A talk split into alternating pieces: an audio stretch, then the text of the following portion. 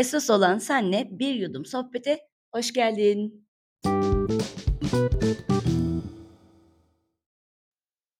Bazen durmak gerekir bu hayatta. Durmak, durabilmeyi bilmek, gözlemlemek, sabretmek ya da beklemek de diyebiliriz aslında. En azından gözlemlediğinizde neyi görüp göremediğiniz, hani bakmakla görmek arasındaki farkı yaşayabilmeniz, bekleyebilmek, yani sabredebilmek, sabrınızı ölçebilmeniz adına da gerekli bu hayat için. Bazen de gitmek gerekiyor kimi yerlerden, kimi kişilerden, kimi durumlardan, olaylardan.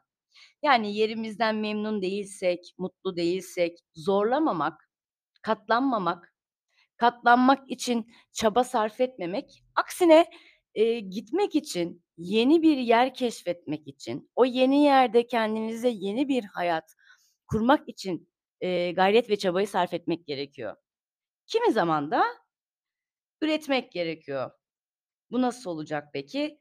Okuyarak, bilgiye ulaşarak, bilgeliği tadarak, bunun tadına vararak, çalışarak, yani, işte, üreterek, çoğalmak, çoğaldıkça, yapabildiklerinizi, başardıklarınızı gördükçe yenilerini başarmak için kendinizde var olacak enerjiyi depolayabilmek. Rahmetli dedemle, eee, çocukluğumdan hoş bir anım var. Eee, kısaca, böyle, ondan bahsetmek istiyorum aslında. Bu söylediklerimin içeriğinde yer alan, eee, ana fikri de belki tam bir şekilde aktarabilmiş olurum sizlere. Rahmetli dedem, eee, küçükken hep böyle nasihatler verirdi. Eee, hikâyeler, anekdotlar anlatırdı.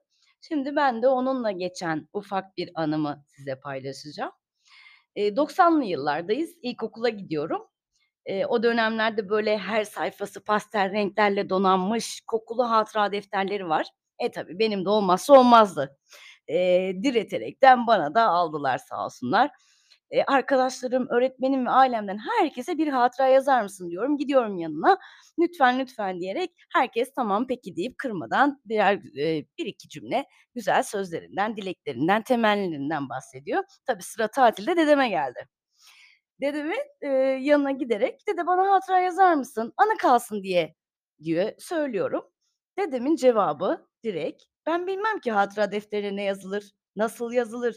Benim sana söyleyeceğim, aklımda kalmasını istediğim ve oraya yazacağım ancak olsa olsa oku, oku, oku, çalış, çalış, çalış olur." dedi. Yani "Üç oku, üç çalış." olarak o günden beri aklımdadır. Okuyarak bilgiye, erdeme, aydınlığa ulaşıp emek vererek bunu bir sonrakilere çalışarak, azmederek göstermeyi de aslında bana göstermiş oldu. Bir anlamda bu mesajı iletmiş oldu. Dedemden bana kalan bir gaye, bir dilek, bir anı, en önemlisi kulağımda bir küpe. O nedenle, eee, bizler birey olma yolunda mutlu, huzurlu bir yaşam sürme gayesindeyken hayatın içinde koşturmacada kendimize zaman ayırıp gelişimimize devam etmek ve yeni bizleri, yani benleri keşfetmek adına okumalı, merak etmeli, araştırmalı, edindiğimiz bilgi ve tecrübeleri paylaşmalı, bizden sonrakilere aktarmalıyız. Bunun için de çabalamalı ve dedemin de dediği gibi çalışmalıyız. Unutmayın, üç oku, üç çalış. Hem de çok çalışmalıyız. Birileri için değil, ilk önce kendimiz için, başarının hazzını bilmek için. Hani başta da söyledim ya, üretmek, araştırmak, bilgiye ulaşarak o bilgeliğin hazzını, ııı, tadabilmek, ona varabilmek ve bu bilgeliğin hazzıyla birlikte öğrendiklerimizi bir başka nesillere, bizden sonrakilere aktarabilmek, aktardığınızın karşı tarafa geçmiş olduğunu görebilmek, bunların hepsi paha biçilmez şeyler. Eee, o yüzden bugünkü bu kısa sohbetimizin sonuna yaklaşmışken söylemek istediğim bir atasözü de var. Unutmayın, "İşleyen demir ışıldar." diye. Eee, hepimizin duyduğu, hepimize söylenen, hatta ilkokul, ortaokul zamanları bile bununla ilgili bir kompozisyon yazmanızı istiyorum dediğimiz öğretmenlerimiz de olmuştur.